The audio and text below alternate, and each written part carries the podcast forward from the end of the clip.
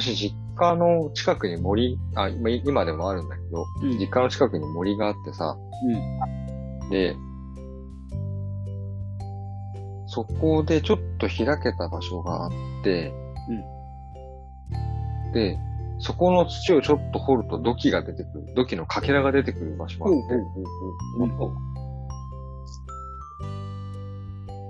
て、で、ただそれを見つけたのが小4とか小5ぐらいとかでさ、うん。微妙にこう歴史を知り始めてる頃じゃん。うん。なんかそれを見つけた瞬間を何か自分はすごい発見をしたんではないかみたいなさ、おおおお高揚感があった。高揚感。実は全然珍しくなかったっていう。しょっちゅう出るっていう。そうそうそうそうそう。あそりゃそうだよね。うん。でも、あれだな、うちの実家の方も、うん。なんかこういうのが出動したみたいな感じの、あの、市の、えっ、と、まあ、所有の森というか、山というか、うん。そこにこう、なんだ、弥生式土器みたいなのが出たみたいな、あの、看板みたいなのが出てたけどね。だその辺で結構出んのかな？うん。うちの実家の方も、実家、ばあちゃんちの方に近いかな、うん。に、なんかあの、バイパスをつなごうと思ってて、やってたら、土器が出たみたいな感じで、うん。で掘ってったら丸まんまそう集落みたいなのが出てきて、うん。なんか観光地みたいになってるか。なんか、珍し、珍しくないじゃん？マスター乗っけちゃってごめん。まあ確かに今ネットで見たらさ、うん縄文時代の始まりっていうのは、およそ1万6千うん。年前。うんで、終わりは今から約3000年前。えっ、と、正味1万3000年ぐらい縄3000文時代。年もあんだよ。ずっとやってんだよ。そりゃ出てくるよね。出てくる。すげえ長いよ。すげえ雑だけど、すごい長いよね。うん。でも、この間でも、この間まであれだったな。あの、うちの職場のちょっと別ルートで帰ると、なんかビル建てようとしてたら、やっぱ出てきちゃって、うん。工事ストップするじゃん。うん。それで、しばらく発掘作業してたよ。あ大変だよね、あれもね。ーでもだって、そうだよね。その頃って文字もないわけじゃん。うん。いや、あれだよ、あの、うちの職場の近くは多分、あの、ああ、千、千何百年前のうん。話だから、千年ぐらい前の話だから、あれだけど。文字、文字はないよね。確実にその土器の頃は。うん。だって日本最古の文字が、4世紀初頭。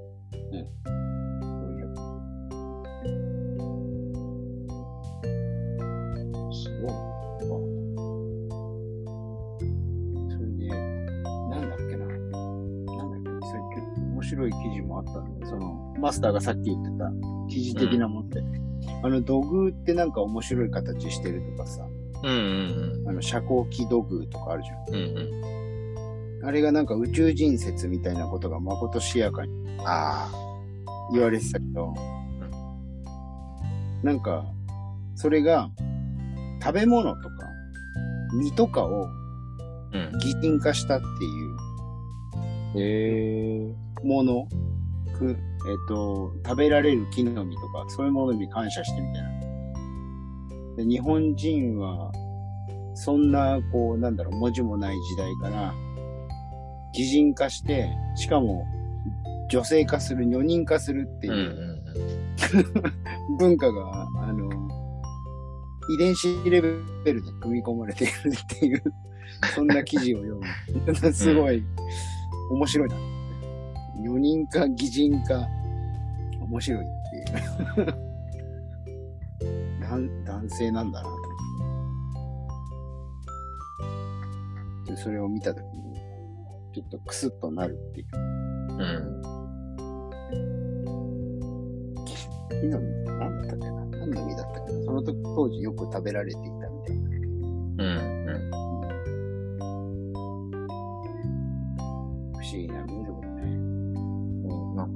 それも多分追っかけていくとロマンなんだろうね。うん。うん。確実にロマンだなロマンだね。うん。全然こうなんだろう。後から考えてるけど、何の気なしに作ったものってあるんだろうなと思って。後の人がなんかすごいこじつけて作ってるよね。とかさ、うん。うん。ありそうじゃない？まあね、なんか、なんだろう。まあ当然目的があって作るんだけどさ。だから、なんかすごく、なんだろう、その時代としてすごく高貴なものうん。である、あったものが実は今の時代ではそうではないみたいなで、なんか、とりあえずなんか、そんなになんだろう、こう、なんとなく作ってみたものがすごい、なんだろう、評価されるみたいな。たまたま残っちゃったものがすごい評価されたとか。珍しい。それこそ土偶だってさ、うん。当時の子供がさ、なんか泥とかでさ、人形みたいなさ、で、女人化なのは、身近なのが、お母さんだから、そういう形で作って、そしたらそれをちょっと年上の子が、俺はもっとうまく作れるぜっつって、うんがどんどん洗練されてたのかもしれない。うん。いかに面白いの作れるかみたいなね。そうそうそうそう。一大ブームが3000年ぐらい続いてるかもしれないよね。続いてるかもね、そうだよ。なんか流行りしたりみたいなのもね。もっと長かったりするんだろうね。うん。100年一昔だなぐらいのこと言ってんだよ。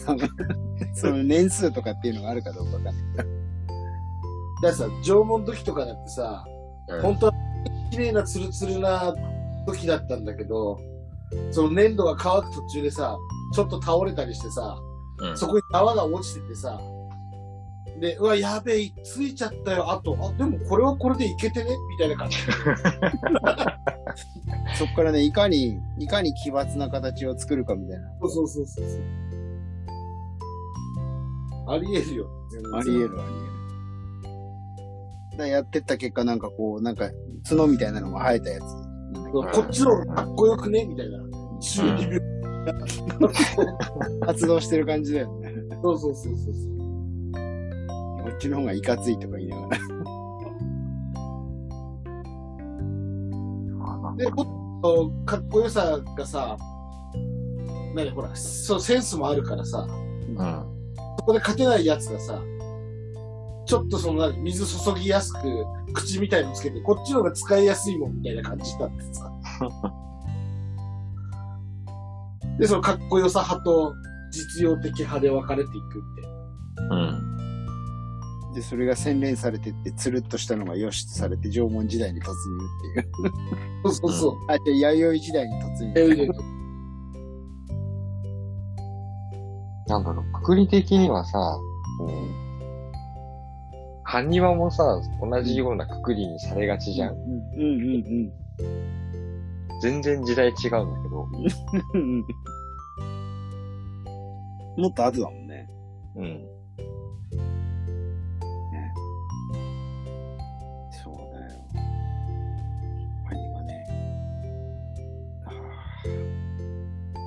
いハニマルって見てた。待ってた。よ、若干記憶にあるぐらいかな。なんか最近 NHK でまた出てるでしょ。あ、そうなの？大いハニマル。うん。あれはシュールだったよね。うん。うん。そう、確かに、あのディテールは良かったよ、なんか、ハニマル。かといって内容を覚えてるかって言ったら覚えてないんだよね、そう。ほのぼの系だったよね、でもね。うん。うん、なんかあの、ね、ハニワのハ埴丸くんと、うん、馬の形をしたハニワの、あ、そうそうそうそう、ヒンベ。ヒンベ？急になんかね、時代が違う感じもするし、うん、なんかね、大馬のヒンベだからね。うん、なんか、今で言う日常系、日常系なんだよね、多分ね。うん。もはやでも日常なのかどうかもわかんないけど。うん。あれはでもほんとほのぼのした雰囲気しか覚えてないけど、うん。いつの間にかやってて、いつの間にかやらなくなってたよ。もうだな。うん、もう薄い感想だけどね。うん。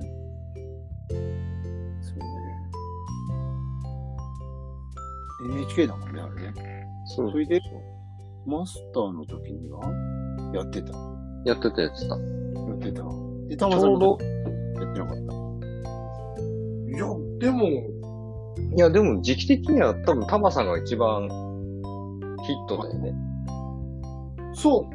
あそうだね。今調べたら58年、昭和58年から平成元年ああ、結構やってたんだね。私、私赤いくつよみたいな感じ。だから年齢的には、低学年から。うん。ね、タマさん、ドンピシャな感じじゃない？始まって見なくなったの感じか。うん。それで記憶になくなるのか。うん。で、だから赤はそれからこう、あの、発見探検僕の街に行くわけでしょ？あったね。あったね。あれなんだっけ？お猿のやつだよね。猿だっけ？なんだお猿じゃなかったっじゃなんかあの、ほら、メガネのおじさんがさ、街に繰り出していってさ、けそうそうそうそうそう。うんでなんか最終的にその街の地図を書くやつ。書くやつ書くやつ。んあったあった。いや、その前にさ、お猿のやつなかったっけ？なんか変な、こう棒がこうやって見えてる。人形劇的な。人形劇的な。うん。ひょうたん島しか思い浮かばない。相談所はもっと上だよ。なんだっけあれ、名前忘れ知った。え、なんだったっけあれ。名前忘れちゃった、あの、お猿のやつ。あーなんかこの間なんか急に出てきた時に見てた風景を思い出したのに名前が全然出てこない。お猿。NHK お猿。お猿のジョージ。違う。そそれしか出てこない。ああ、猿ポッケ。お猿のポッケですよ。お猿のポッケ？えあ、でももっと後だ、これ違う。ー、なんだろう、ジョージとキューピーちゃんを足したような感じ、フュージョンした感じだね。お猿のポッケ？うん。うん。発見、探検、僕の街みたいな感じだっうん。た。あ、でもこれも10歳だな、俺。ね もうちっちゃい頃テレビ見てたのかあれじゃないの？あの、あれ、地下牢に閉じ込められてたりとかして、鎖で繋がれてて。な流れ、なんか鉄の仮面とかされてたかもしれない。ケンコバの幼少期は自分で言ってるの。幼 幼名万事丸とか言って。いや、全然、いや、まあまあまあ、もともとちっちゃい頃の記憶自体がないから、うん。テレビも見てた記憶がないんだろうけど。うんいや、ないよね。だって俺、小学校1年生まで記憶がないんだから。どうしたの？えそれは。あれなんだっけ、あの、なんか海の方に行く川でってあのエピソードは、ああ、それはだってもう小学校、小学校も全然、上がってからなの？か。そうか、なんか幼稚園ぐらいかと思ってた。全然全然、もう小学生、小学生。ばあちゃん家での話だから、そうか。うん。小学校より前の記憶はほぼないから、断片的なものしか。あの、もう、ワンシーンワンシーンしかない。その、函館に引っ越してって、うん幼稚園で、道路にチョークでなんか書いて、近くの友達と遊んでた記憶と、うん。ばあちゃんが俺と弟の子守りをしてて、弟にハサミで指を切られた記憶。ああ、それは聞いたね。うん、聞いたね。でももうね、そんなもんよ。あとは、うーんと、それ、小学、ん小学校違うな。4歳、5歳ぐらいの、上がる直前ぐらいに、多分一番下の弟が生まれるのに、ばあちゃん家に預けられてて、うん。ただでさえ、泣き虫で泣いてたのに、うん。で、その夜になると電話が来るの。ああ。多分なんかその、病院から。うん。で、でようやく、その、な、なんかその、まあ、多分何かしらあって泣いてて、で、電話でちょっと泣き止みそう、だけど、いないってことでまた泣きそうみたいな瞬間に、停電になったの。うん。そこで、その電気が消えたっていうのと怖いっていうのと、母親の声が聞こえなくなったっていういろんなので、ギャン泣きっていう記憶はある、もうそんなもんかな。そうか。そうそう、一切記憶がないから。まあでもそうやって言われてみると、まあどのぐらいの記憶だったのかっていう話になってくるからわかんないよね。そうなんだよ。なんかこう、自分で覚えてる記憶なのか、こう言われて、うん。うん。こう作り上げられてる記憶なのか、あとはなんだろう、こう例えば写真から自分が作り上げてる記憶なのか、わかんなくなるよね。わかんなくなる。俺はもうその記憶が全てだね。これは、なんだろうな。そう、近所の子供たちと、あれですよ、東映スパイダーマンごっこしてて。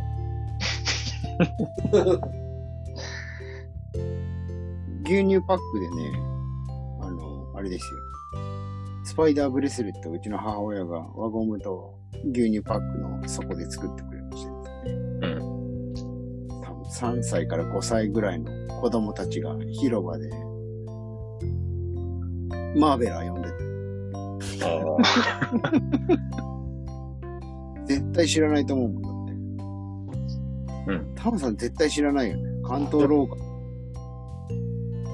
日本版のスパイダーマンですからね。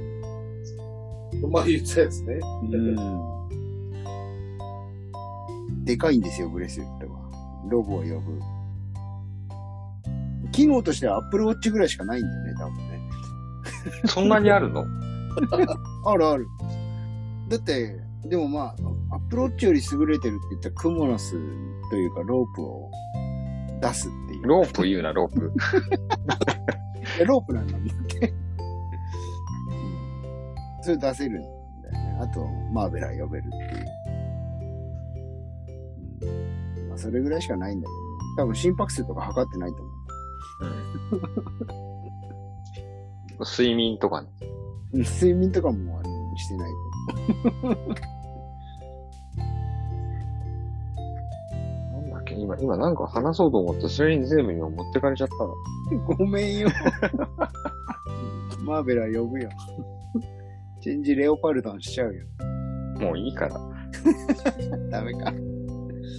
え、何？子供番組系？思い出の。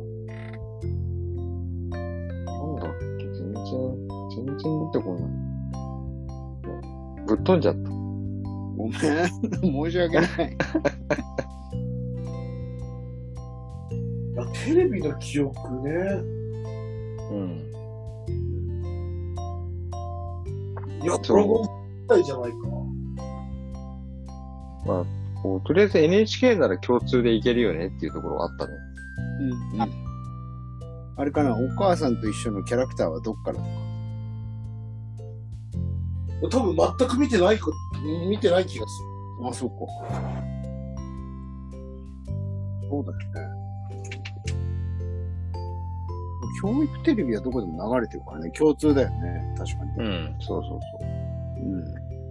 俺ってちっちゃい頃あったのか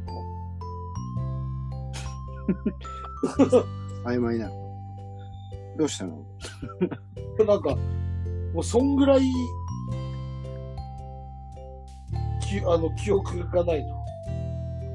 そう。な、なにちょっと違う惑星から来た系？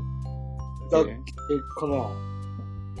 隕石みたいなやつの中に入ってたりとか、もしくは、あれかな。一人乗りの宇宙船みたいな。そうそう、まあ、丸いやつでしょ？丸いやつ。でも MRI とか CD とか撮っても一応なんともないんだけど、一応なんともないって。一応なんともないんだけど、うん。同じ進化の過程をとあの遂げている戦闘民族かもしれないしね。そうね。うん。ただ、し子供の頃に尻尾切れてるとか。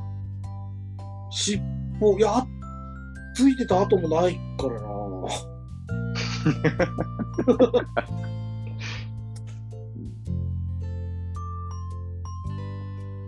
あれなのかな？時代劇を見てたのかもしれないな。ああ。ああ、言ってたもんね。ね おじいちゃんのあれで。そうそうそうそうそう。うん。だから、多分、あれじゃないか？今顔見たけど、これって、あれなのかな？初代っていつまでが初代なんだろああ、なん？そこね。う。うん。え、水戸黄門じゃない？そうそうう。うん。遠野栄二郎二代目。い初代でしょ初代じゃない？や、その前に白黒があったらしい。あ、まあ、そ、それはさ、ちょっとさ、また別そ。もそも、そもそもなんだろう、僕らとしてもさ、うん。まあね。初代としておなじみのみたいな。遠野栄一郎だよね。でも。で、いつからいつまでだったんだろどこも？過去シリーズウィキだね、これはえ。ーっヤと、ンケンです。1部から13部。あ、でも、1983年まで。う。いや、3歳でこの記憶がないから、じゃあ再放送だな。夕方の再放送だよ。うん。うん。だけど、いや、いや、でもイメージが一番強いのは2代目なのよ。うんうんうん。そうだね。そ時々戦うっていう。うん。いや、もう、そうそうそう、それがすげえ俺かっこいいなと思って見てたんだよな。そうか。あれ仕込み勢じゃん、だって。うん。もうさ、何その画期的な武器みたいなのを、ちっちゃい、いや、もともとあったって、みたいな。あれ欲しかったもんな。そう、だから多分、NHK とか、なんとかって子供番組よりも、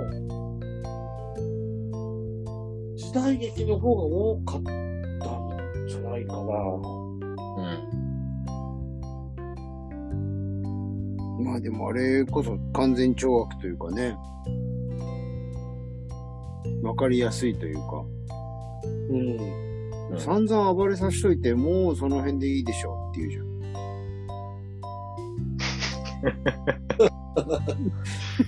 あれもどうかと思う。いやでもたまにさ、なんか、うんあのー水戸黄門だってさ、うん。水国だって分かって、大抵ははーってなるけど、うんうん認めないんだよね。あれに分かった上で、切りかかってくるし、系ね。ううんんうんがね、好きだった。そうね。そうね。あれもそうじゃん。だって暴れん坊将軍だってさ、うん。世の顔を見忘れたかって言った後にさ、うん。母っていうタイプとさ、うん上様がかのかようなところにおられるはずがないっつって上様の名を語る不届き者じゃっつって言って、うんうん。いうパターンがあるじゃん。うん。あれは、多分最初の頃はみんな母ってなってる。うん。まあね、それだけだとちょっとね。ちょっとねっていう話だから、うん。懲らしめる感じ。で、後半になってくると、暴れん坊将軍で言うと、あのー忍者的なお庭番衆が出てきて成敗されちゃうじゃん。うん。水戸黄門は、あ、まあ、あれか。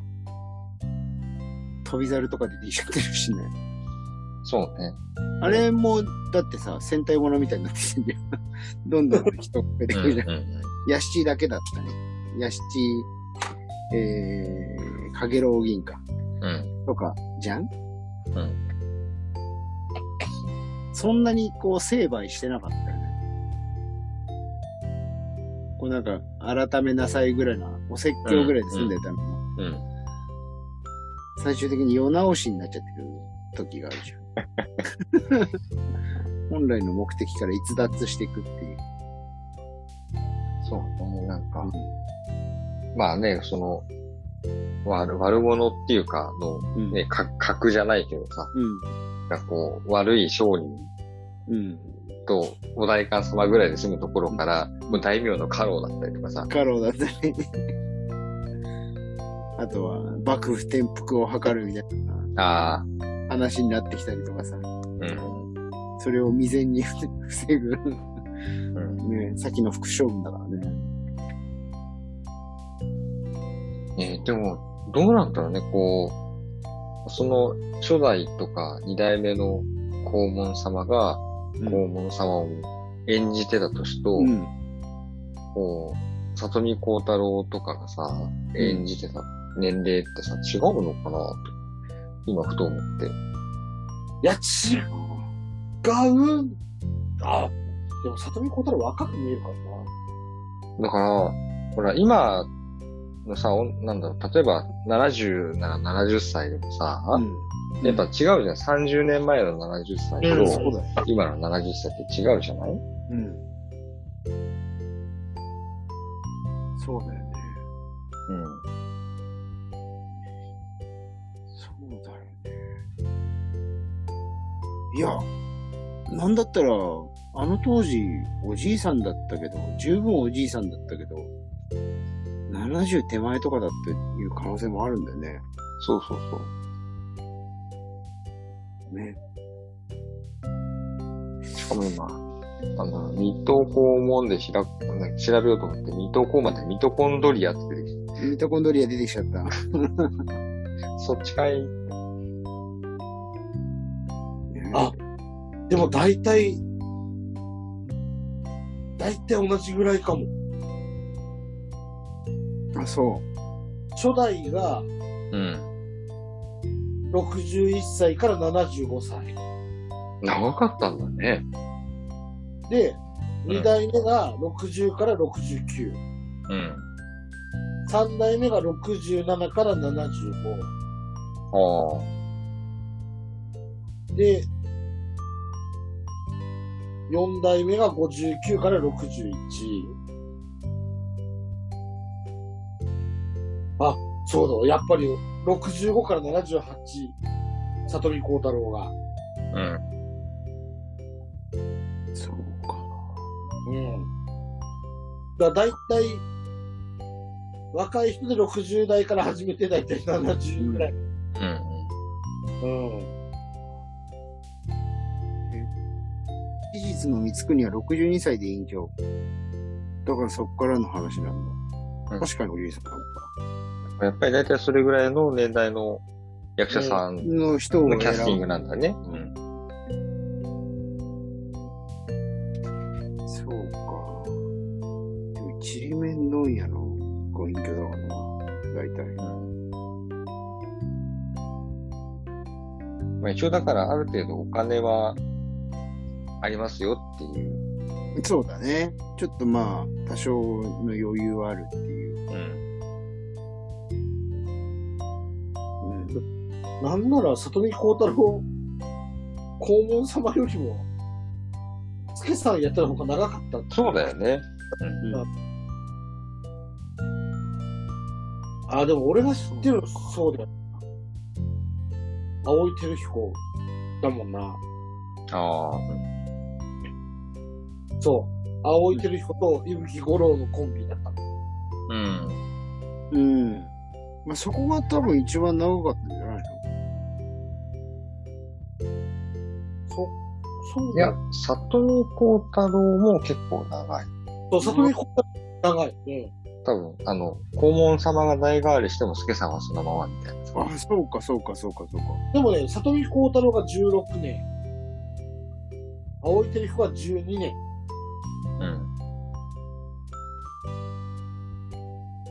うん。実は、角さんの方が長いんじゃない？あ、同じだろ。青井照彦と一緒。18から28部まで。うん。二人とも。すげえあ、でもやっぱりこのコンビが、あの、最長コンビだって。うな。ん。やっぱりそうか。うん。いやー、でもやっぱすごいな。そのまま今僕、こう、視聴率を見に行ってるんですけど、うん。やっぱこう、1980年代ぐらいまでは30%ですよ。あすごいね。3人に1人見てるっていう計算だよね、一応ね。3、三人っていうか、あの、3世帯うん。に1世帯だよね。2世代だよね。うん。すごい。あ、そうだよ。そう、あ、そう、そうそう、そういう計算だ。ね。うん。か、水戸黄門。まあでも俺、水戸黄門よりでも俺、こう改めて見ると、やっぱり、大岡越前の方が好きだったな。加藤浩うん。ああ。水戸黄門の方がよく見てたイメージがあるな。の。杉良太第一部は杉良太郎なんだ。ああ、いいっちゃん最初？うん。そうだね。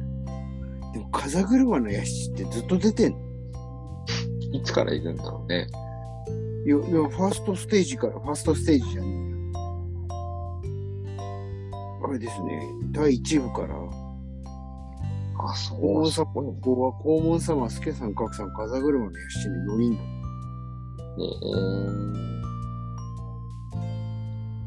すごいな。いや、ほんと杉良だ。杉良太郎かっけんだよな、やっぱな。えー。うん、かっこいいよ。初期。時代劇といえばって杉良太郎だと思うな。そしてあの、切られ役の人が絶対出てくる。毎週。そうそうそうそうそうそう。あの人もすごいよね。すげえもう、おじいちゃんだけど。あの人が黄門様とかになったら面白いのよね。逆に。いつも切られてた人だ、みたいな。ハリウッドデビューまでしてるからね。そうなんだ。うん。なんか、なんだろう。勝手なイメージ、ラストサムライとか出てそうな感じ。で出てる出てる。あ、やっぱり、やっぱりそこ？出てる出てる。うん。お出てる。俺の中でその、水戸黄門で新事実なんだけど、うん。何飛猿とお銀って、敵だったのね。あ、そうかも。あ、そうだった？うん。なんか、最初は、うん。飛猿とお銀は、水戸黄門を狙う資格で、うん。だけど、なんかその、もともとこれなんで出てきたかって言ったら、うん。飛猿と屋敷ってどっちが強いんですかみたいな。うんうんうん。うん。そしたら、うんその、当初飛猿とお銀が敵で、うん。の活躍でことごとく失敗して仲間になってる。うん。だから、の方が強いっていう。そうか。敵だったのか。そうなのか。最終的にでも、ヤシチもだいぶおじいちゃんになってたしうん。な。あれ？翔英の役どころは何だったっけ？翔英飛び出じゃないいや、飛び猿は違うよ。あの、あれですよ。うん。飛び猿は野村、野村さんでしょそうそうそうそう。あのあそう筋肉、筋肉番付によく出て番付によく出てきた。翔英。女の子肩に担いでたよね。あだから、飛び猿と八兵衛だよね。うん。うん。八兵衛がフィクサー説っていう。あ本当の黄門様あ。は、ああ。八兵衛。だそれまでの黄門様は偽物だったみたいな。うん。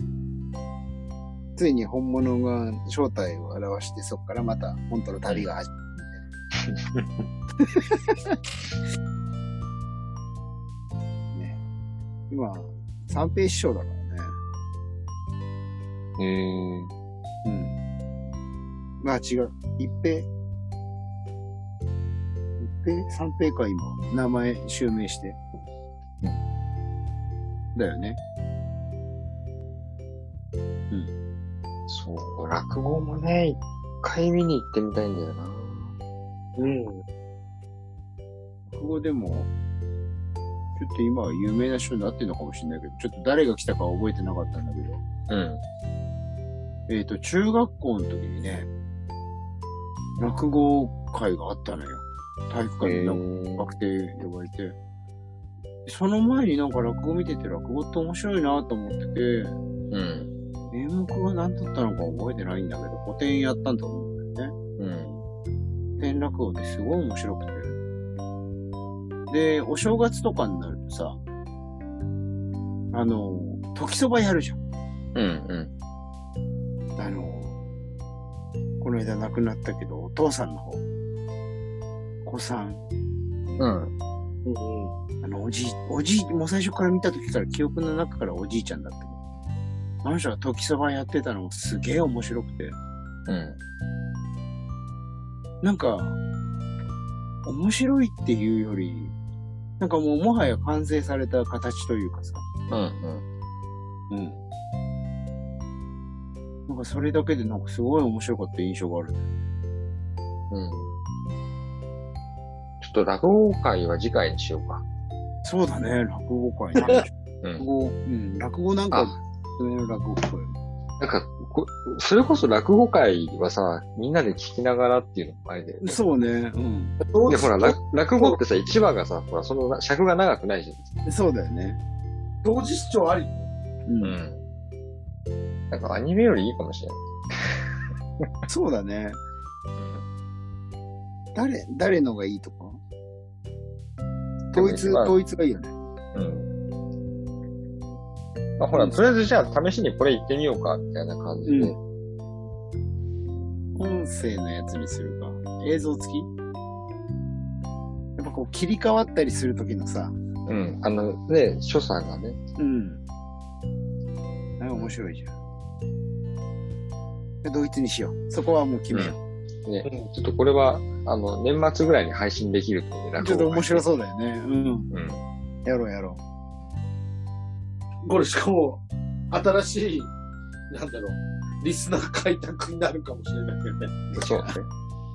メジャーなやつがいいな。メジャーなやつで、そして古い古典。そうそうそうそう。そうそう、古典古典。えーあこややってる人も、古いやつ。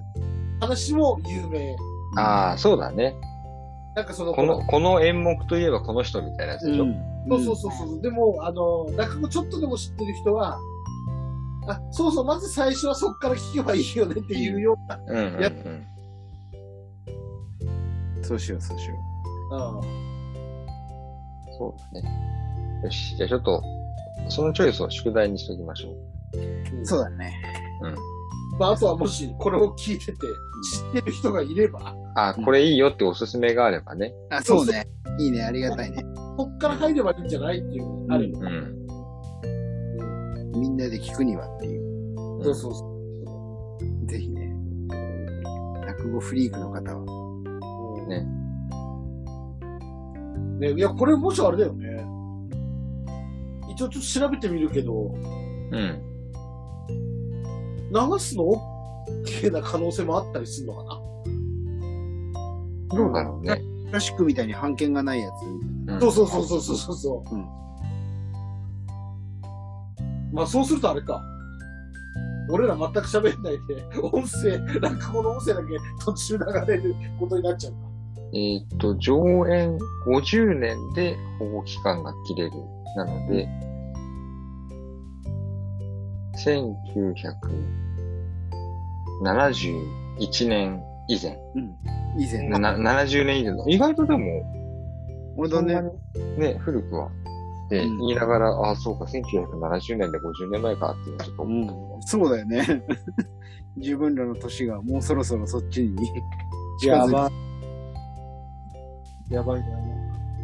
あ、でもついこの前、映画は70。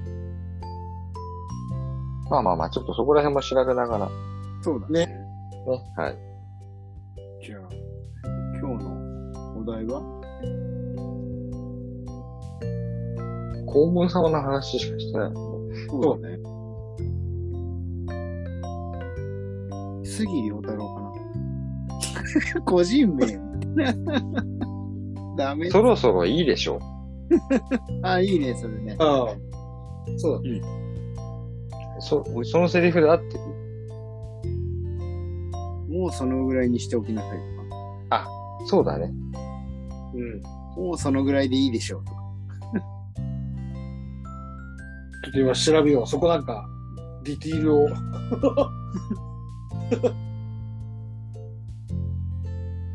う存分うっかりなさいとか。でももういいでしょうなんかな。い。もういいでしょうだね。うん。